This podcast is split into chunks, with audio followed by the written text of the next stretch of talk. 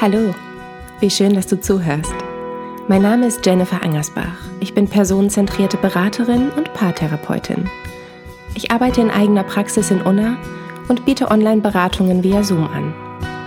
Nähere Informationen hierzu findest du auf meiner Webseite www.jennifer-angersbach.de. Dort findest du auch das Skript zur aktuellen Folge. Warum verliebe ich mich nicht? Und, wie war's? Fragt Marie aufgeregt. Christian presst die Lippen aufeinander und zuckt mit den Schultern. Ich glaube, es war gut. Also ja, es war schön. Ich äh, bin jetzt nicht Feuer und Flamme, aber also ja, es war es war wirklich lustig und die Dinge, die sie gesagt hat, waren voll sympathisch und äh, ja, sie sieht dazu noch gut aus. Marie legt ihren Kopf schief und muss sich das Lachen verkneifen. Christian, erstes Date, ne? Was hattest du denn erwartet? Ich, äh, naja, sie, sie wohnt eine gute Stunde entfernt und sie ist halt hübsch und äh, irgendwie, also ja, sie hat halt äh, über meine Witze gelacht, aber irgendwie wirkte sie jetzt nicht sonderlich an mir interessiert. Äh, sie hat halt viel über sich geredet, kaum Fragen gestellt und irgendwie ja, hat sie am Ende gefragt, ob wir uns wiedersehen. Ich fühlte mich halt direkt eingeengt. Christian hält inne. Marie muss lachen. Okay, also sie war nicht sonderlich interessiert, wollte dich aber wiedersehen und das war auch wieder falsch? Ich habe einfach Angst vor mir selbst. Versuche ich sie schlecht zu reden, weil ich Angst habe, verletzt zu werden? Oder ist sie schlecht und ich bin verzweifelt? Warum habe ich mich früher viel schneller verliebt? Ich, äh Marie unterbricht ihn. Erstes Date, ne? Ja, aber ich glaube, ich bin es einfach leid, immer diese Show abziehen zu müssen. Welche Show denn? Ja, keine Ahnung. Äh, da hat man ein Match, gibt sich voll Mühe mit der ersten Nachricht und in neun von zehn Fällen wird man direkt entmatcht. Frauen schreiben ohnehin nur selten zuerst. Sie hat zwar zuerst geschrieben, aber eben auch nur ein Hey. Naja, und so wie du vom Online-Dating erzählst, kann man doch verstehen, warum Menschen irgendwann genervt sind und sich auch keine Mühe mehr geben, oder? Ja, aber das ist doch scheiße. Und scheinbar wird sie auch oft entmatcht. Ach so. Und daher kann sie nicht toll sein. Boah, äh, das klingt schon ganz schön fies, oder? Naja, ich glaube, man darf einfach nicht vergessen, wofür das Online-Dating genutzt wird. Ablenkung nach einer Trennung, Mehrwerttesten, Beziehungskrise, Fake-Accounts, Menschen, die gar nicht ernsthaft suchen, sondern nur das eine wollen. Ja, und diese Tinder-Opfer, die so viele schlechte Erfahrungen gemacht haben, dass sie sich kaum mehr Mühe geben, weil sie einfach müde von Ablehnung sind und daher auch kaum mehr investieren. So wie ich, oder äh, was meinst du? Nein, nicht unbedingt, aber ich glaube, es gibt auch diejenigen, die schon so lange suchen und irgendwann gar nicht mehr wissen, was sie selbst eigentlich wollen. So wie du es beschrieben hast. Sie wirkt dir erst nicht interessiert und als sie dein Interesse signalisiert, ruderst du zurück und fragst dich, ob sie wohl gut genug für dich ist. Das würdest du bei einer Frau, die du in der Kneipe zufällig kennenlernst, vermutlich nicht tun, oder? Ja, das mag sein. Vielleicht werte ich auch einfach mich selbst dafür ab, weil ich ja schon sehr verzweifelt bin und ich hätte gern jemanden, der nicht aus Verzweiflung oder Mangel an Alternativen mit mir ausgeht, sondern jemand, der sich wirklich für mich interessiert. Wie kann sich denn jemand wirklich für dich interessieren, ohne dich zu kennen? Und ich meine, egal wie lange man schreibt, zum Kennenlernen gehört eben auch Gestik, Geruch, Chemie, keine Ahnung. Und nicht nur schlagfertiges, asynchrones Schreiben, bei dem dann ja letztendlich auch nur Fragen und Antworten ausgetauscht werden. Aber ich habe sie ja jetzt getroffen. Ja. Aber mit welcher Erwartungshaltung denn bitte? Dass sie dich nach zehn Minuten so umhaut, dass du dir sicher bist, dein restliches Leben mit ihr zu verbringen? Puh, oh, nee. Das, das geht mir zu weit. Du fühlst dich also schon von dem Gedanken eingeengt, dich festlegen zu müssen? Irgendwie schon. Ach, aber mich beneidest du für meine heile Familie. Ja, äh, das ist ein schöner Gedanke, aber irgendwie schreckt es mich auch ab. Vielleicht sollte ich mal eine Pause einlegen. Ist das eine Frage? Ich glaube, du solltest vor allem mal überlegen, was du wirklich willst und was dir wichtig ist bei einer Frau. Suchst du jemanden, der deinen Wert steigert? Klingt manchmal nämlich so. Hm. Und vielleicht bin ich auch einfach noch nicht über Kati hinweg. Was macht dieser Dialog mit dir? Kommt dir das bekannt vor?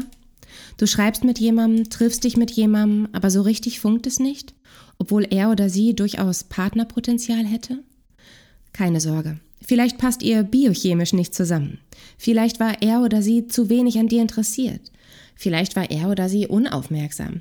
Vielleicht hat es einfach nicht gefunkt, weil es keine Anziehung gab. Aber vielleicht steckt doch noch etwas anderes dahinter. Und genau darum soll es in diesem Beitrag gehen. Hat Christian Angst, verletzt zu werden? Ist er verzweifelt? Liebt er sich selbst zu wenig? Trauert er noch um seine Ex-Freundin?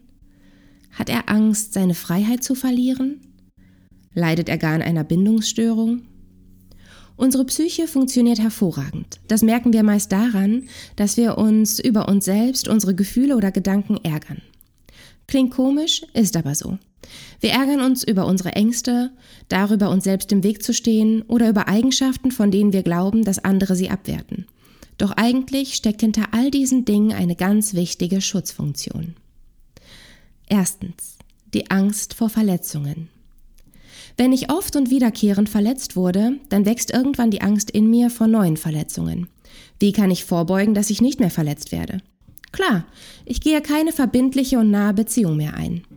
Da du aber ja gerne wieder in einer Beziehung wärst und dich offenbar fragst, warum du dich nicht mehr verliebst, sonst würdest du wahrscheinlich diesen Podcast nicht hören, gilt es hier einen Trick anzuwenden. Du schraubst deine Ansprüche bis ins Unermessliche und jemand, der diesen Ansprüchen entspricht, der würde dir nicht wehtun. Und schon bei der kleinsten Abweichung fühlst du dich bestätigt, dass er oder sie auch nicht besser ist als die anderen. Diese hohen Ansprüche sollen wie eine Garantie dienen, eine Garantie dafür, nicht mehr verletzt zu werden. In einer Partnerschaft beobachte ich die Angst vor Verletzungen auch recht häufig. Wenn man jahrelang verletzt wurde, warum auch immer, fängt man an, sich vom anderen zu distanzieren. Man kann ihm damit die Nacht Macht nehmen. Aus Ich liebe dich und mir ist es so wichtig, wie du über mich denkst, daher tut es so weh, wenn du mich ablehnst, wird Du bist mir egal, was du denkst, ist egal, du kannst mir nicht mehr wehtun. Man wehrt sich also gegen die eigenen Gefühle der Zuwendung so lange, bis man sie kaum mehr spürt und eine so große Distanz erschaffen wurde, eine Mauer, ein Elfenbeinturm. In der Paartherapie ist es möglich, die Steine der Mauern langsam und behutsam im Beisein des Partners oder der Partnerin zu entfernen und so die Nähe wiederherzustellen. Doch wie ist das, wenn sich meine Angst vor Verletzungen generalisiert hat? Wenn sie sich nicht mehr nur auf meinen Partner oder meine Partnerin bezieht, sondern auf die Menschen im Allgemeinen? Dann gilt es genau diese Generalisierung zu verstehen. Mache dir bewusst, wie oft und wie sehr dich Menschen verletzt haben und schenke dir den Trost und die Zuwendung, der du bedurftest, die es aber offenbar nie gab. Ein sich dessen bewusst werden ist schon ein verdammt großer Schritt hin zur Akzeptanz und Veränderung. Du bist nicht gefühlskalt, du beschützt dich. Zweitens. Mangel an Selbstwert oder auch Selbstliebe. Bist du gerade unzufrieden mit dir selbst? Oder bist du das gar länger schon? Fühlst du dich wohl in deiner Haut? mit deinem Sein, deiner Persönlichkeit? Oder hinterfragst du dich selbst schon dein Leben lang? Waren deine Selbstzweifel schon immer da? Egal ob durch eine vorangegangene Verletzung, einen Betrug innerhalb der letzten Beziehung oder ob du eigentlich schon dein Leben lang an dir zweifelst. Vermutlich sehnst du dich nicht nur nach jemandem, der dich liebt, sondern auch nach jemandem, der deinen Wert steigert. Wenn du auf der nächsten Familienfeier mit dem großen, gut aussehenden Geschäftsführer aufläufst, dann wertet deine Familie dich vielleicht nicht mehr so sehr ab, wie wenn du mit einem ungepflegten Langzeitstudenten aufläufst. Autsch. Bist du gerade selber erschrocken darüber, wie fies das klingt? Oder fühlst du dich sehr verstanden? Eigentlich versuchst du nur dich selbst zu beschützen und der Wunsch, dass da jemand ist, der aufgrund seines Seins deine Defizite ausgleicht, das klingt doch zunächst nachvollziehbar und einleuchtend. Und das erklärt vielleicht auch, warum du so oberflächlich bist oder so oberflächlich geworden bist. Vielleicht willst du es unbewusst auch deiner Ex oder deinem Ex beweisen. Freundinnen sollen dich beneiden. Oder deine Familie soll mal richtig blöd aus der Wäsche gucken. Hierfür bedarf es in jedem Fall einem Menschen, der oberflächlich auffällt. Da reicht deine tolle Persönlichkeit einfach nicht aus. Da muss schon Prestige, Aussehen und Status her. Und so swipest du bei Tinder alle Menschen zur Seite, die keinen tollen Beruf oder eine großartige Optik zu bieten haben. Und wunderst dich, warum du dich nicht verliebst. Was kannst du tun? Überlege dir mal genau, welche Eigenschaften dir wichtig sind und warum du dich aktuell nach einer Beziehung sehnst. Dient es in der Tat deinem Bedürfnis nach Nähe und Zugehörigkeit? Oder soll es dazu dienen, es irgendwem zu beweisen? Möchtest du deinen Mangel an Selbstwert ausgleichen? Nein. Ich sage nicht, du musst dich selbst lieben, bevor es andere tun oder bevor du andere lieben kannst. Ganz und gar nicht. Du bist liebenswert, auch wenn du dich selbst nicht liebst. Keine Sorge, ich wiederhole das später auch nochmal. Aber Geht es dir gerade wirklich darum, dich auf einen neuen Menschen einzulassen, jemanden kennenzulernen, dich fallen zu lassen und einander gegenseitig zu zähmen? Falls ja, dann besinne dich genau darauf. Liebe bedeutet Akzeptanz. Wie willst du jemanden kennen, akzeptieren und lieben lernen, wenn er oder sie bereits als durchgefallen gilt, weil ihr oder sein Job nicht toll klingt?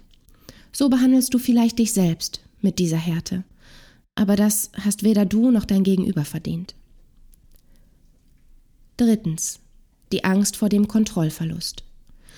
Wie oft hast du dich in deinem Leben und auch in Beziehungen ausgeliefert gefühlt, abhängig, hattest das Gefühl, keine Wahl zu haben, nichts tun zu können, auf die Gunst des anderen angewiesen zu sein. Ich persönlich kenne das Gefühl relativ gut und es fühlt sich scheiße an. Oft ist uns das Gefühl unbewusst aus jüngeren Jahren sehr bekannt. Das macht es jedoch nicht besser.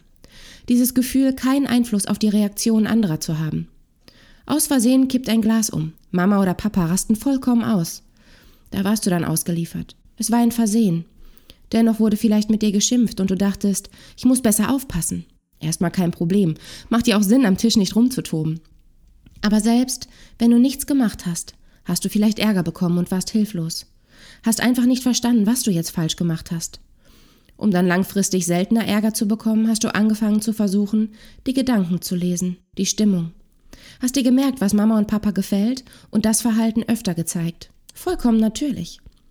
Manchmal nimmt das jedoch überhand. Wenn du nämlich unverhältnismäßig oft Ablehnung erfährst, die oft eher etwas mit dem anderen als mit dir zu tun hat. Irgendwann ist es dann keine bewusste Entscheidung mehr für ein Verhalten, sondern eine unbewusste Macht, die dich dazu zwingt, erst an alle anderen zu denken. Es ist diese Sehnsucht nach Sicherheit, die sich in Form von Kontrolle zeigt. Du versuchst dich selbst zu kontrollieren und an jemand anderen anzupassen, um dich ja sicher zu fühlen. In einer Beziehung versuchst du dann, es ihm oder ihr recht zu machen, ohne zu reflektieren, was du eigentlich willst. Dementsprechend unsicher und aufregend ist die Kennenlernphase. Hattest du in deiner letzten Beziehung das Gefühl, du hast dich so sehr angestrengt, aber dennoch nicht gereicht, tut es nicht nur weh, es löst auch eine Angst aus. Die Angst davor, wieder nicht zu reichen und die Gefahr bei jemand Neuem, den du nicht kennst und bei dem du nicht weißt, was er oder sie von dir erwartet, ist entsprechend groß, größer als zuvor. Was kannst du tun? Versuche zunächst dir selbst die Sicherheit zu geben, die du benötigst. Mache dir bewusst, dass du jetzt gerade auch klarkommst, ohne jemanden an deiner Seite. Denn bisher hattest du immer so große Angst, den anderen zu verlieren und hast dabei dich selbst verloren. Mache dich zur Aufgabe. Lerne dich kennen. Was gefällt dir eigentlich? Was brauchst du? Wie sieht eine perfekte Beziehung für dich aus? Kompromisse kann man immer noch machen und sich ein wenig anpassen schadet auch nicht. Aber zu wissen, was du willst, aber ohne zu wissen, was du willst, läufst du Gefahr, dich nie zu finden. Viertens. Die Prävention des Kontrollverlustes. Klingt viel besser als die Angst vor dem Kontrollverlust, oder? Gründe und Ursachen sind identisch, hier nun aber mit einem kleinen Knoten. Du willst kein Risiko eingehen und erschaffst daher eine Illusion und gleichzeitig einen konkreten Plan. Weicht er oder sie zu sehr ab, ist er oder sie ja offensichtlich nicht der oder die Richtige. Wie klug, oder? Du erschaffst keine Illusion von dir, sondern bleibst voll bei dir. Gut, du übertreibst hier und da und drehst den Spieß um. Du verlangst Perfektion, die dir niemand geben kann. Und wenn du sie nicht bekommst, dann lag oder liegt es wohl an ihm oder ihr. Nein, ich möchte sicher nicht propagieren, dass du deine Ansprüche zurücksetzen solltest. Hohe Ansprüche sind wichtig und gut. Wann sie zu hoch sind, pff, keine Ahnung. Vermutlich dann, wenn du das Gefühl hast, darunter zu leiden? Was kannst du tun? Mache dir mal Gedanken über ehemalige Beziehungen. Denke an Freundinnen. Wie viel hast du da akzeptiert? Wie viel akzeptierst du nun? Vielleicht wurdest du gar betrogen und möchtest dich nun absichern. Muss deine neue Partnerin oder dein neuer Partner sozusagen die Fehler des oder der Ex ausgleichen? Wäre es wirklich so schlimm, wenn er oder sie nicht exakt deiner definierten Wunschgröße entspricht? Oder wenn er oder sie jetzt keinen Hund besitzt oder sich nicht voll und ganz für deinen Job interessiert und so weiter. Wir haben manchmal aufgrund unserer Ängste und Erfahrungen deutlich höhere Ansprüche an neue Menschen, an Fremde, an unseren Partner oder unsere Partnerin als an Freundinnen. Geschuldet klar auch dem Online-Dating, der riesigen Auswahl, dem vermeintlich besseren Gewinn beim nächsten Match. Spiel Tinder ein oder auch dreimal durch. Manchmal hilft nur Konfrontation. Alles okay. Aber wenn du nun an einem Punkt bist, an dem du selbst darunter leidest, versuche mal zu reflektieren, was dir wirklich wichtig ist. Welche Basic-Eissorte sollte deine Schlemmertüte enthalten? Auf Krokant, Soße, Früchte und Co. kannst du vielleicht verzichten. Oder ist es dir eigentlich auch egal? Denn wer weiß, welches Topping der neue Mensch noch zu bieten hat. Und reflektiere nochmal deine Angst, deinen Wunsch nach Kontrolle durch Illusionen und Pläne. Siehe letzten Punkt. Fünftens. Du legst den Fokus zu sehr darauf, dass sich jemand in dich verliebt, anstatt dich selbst zu verlieben. Beim Dating geht es ja ums Balzen. Damit Menschen sich in dich verlieben, bedarf es ein wenig Interesse deinerseits, ein bisschen Charme und Anerkennung, Aufmerksamkeit und durchaus einer gewissen Aufregung und Unsicherheit. Nicht durchs Rar machen, aber durchaus um zu signalisieren, ich bin anspruchsvoll und ich nehme nicht jeden und nicht jede.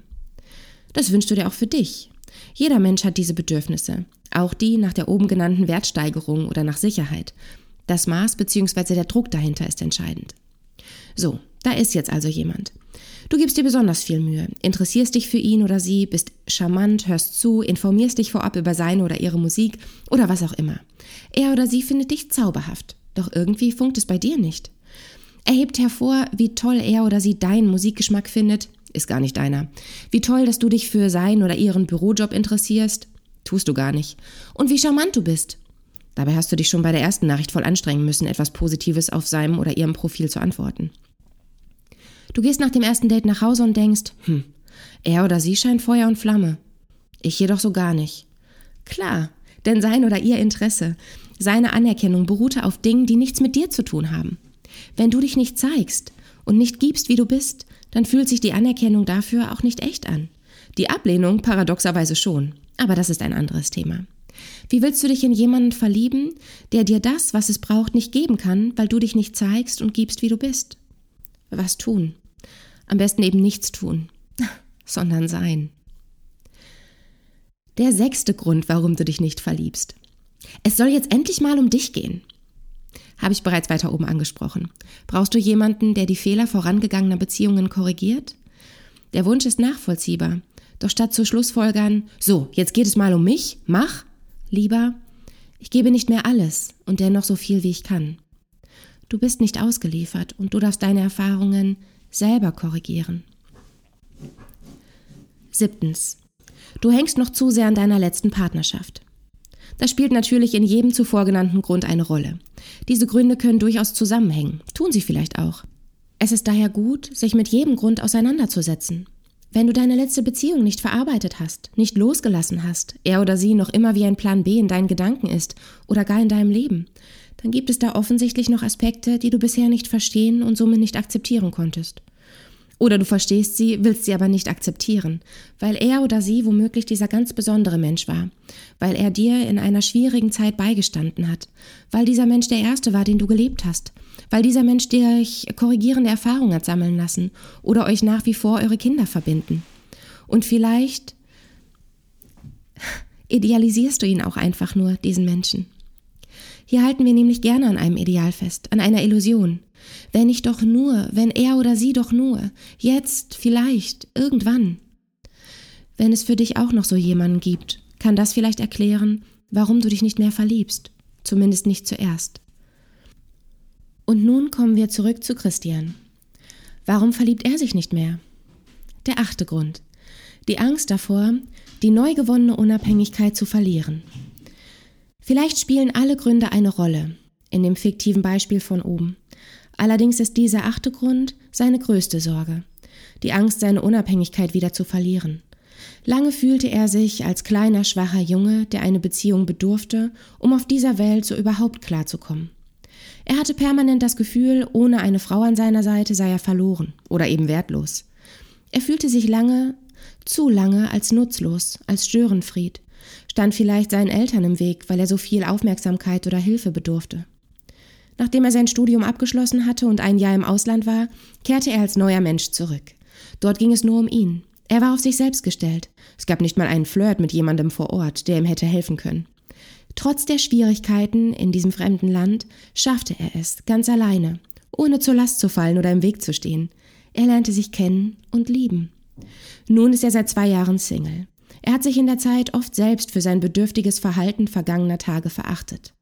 Wie sehr er sich vorher immer bemüht hat und doch abhängig war. Dabei füttert genau diese Abwertung seine Angst. Die Angst davor, wieder so zu werden. Sich zu verlieben und wieder so bedürftig und abhängig zu sein. Er vermischt hier zwei Aspekte. Einerseits hat er sein Verhalten geändert, aber scheinbar vertraut er sich selbst nicht. Denn er gibt der Beziehung die Schuld daran, und sobald er wieder eine hätte, würde er ja wieder abhängig werden. Er ist ins andere Extrem gerutscht. Von was bin ich schon, was kann ich schon alleine zu, ich brauche niemanden. Erst recht keine Frau. Sie bringt nur eine Verantwortung, nur Ballast, nur Gefahr. Vor allem die Gefahr der Abhängigkeit. Voll okay und nachvollziehbar. Du darfst aber auch gerne die Erfahrung in Gänze korrigieren, nämlich, dass eine Beziehung nicht zwingend existenzielle Abhängigkeit bedeutet, aber freiwillige Abhängigkeit auch gar nicht so unschön ist. Was kannst du tun? Dieser, dieses andere Extrem sorgt ja offenbar dafür, dass du jeden noch so kleinen Wunsch von ihm oder ihr als etwas Einengendes empfindest und dich trotz drei guten Dates plötzlich zurückziehst, nur weil er oder sie mit dir zwei Wochen im Voraus planen wollte. Beobachte dich mal ganz genau. Wird er gerade wirklich zu viel von dir verlangt?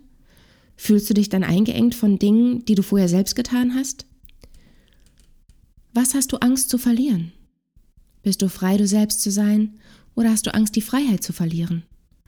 Verspürst du oft sowas wie Trotz, wenn jemand etwas fordert? Und abschließend und ganz nebenbei zum Thema Online-Dating. Wir vergessen oft, dass das Medium die Botschaft ist.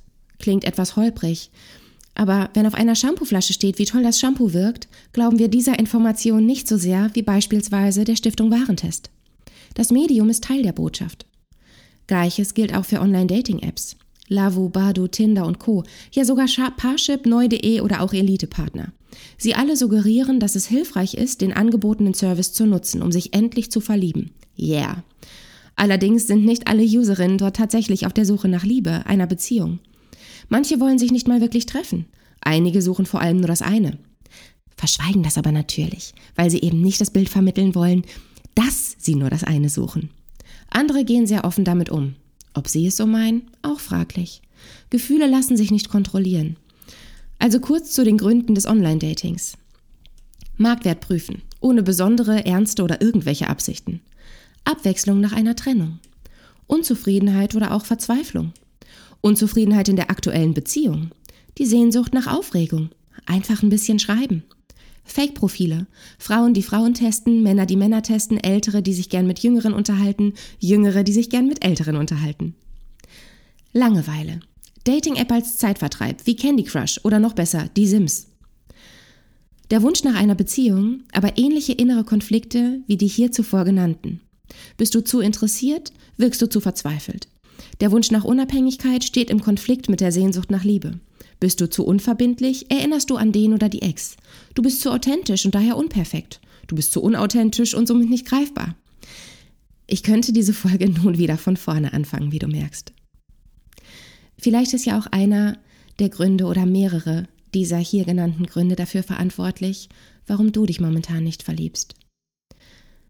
Nimm dir Zeit für dich. Überlege, was du brauchst, wonach du dich sehnst und Beobachte und reflektiere dein Datingverhalten mal ganz bewusst und ganz genau.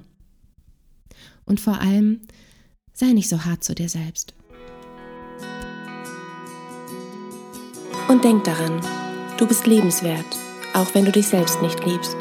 Du bist genug für die Menschen, die zu dir passen und zu viel für diejenigen, die dir nicht gut tun.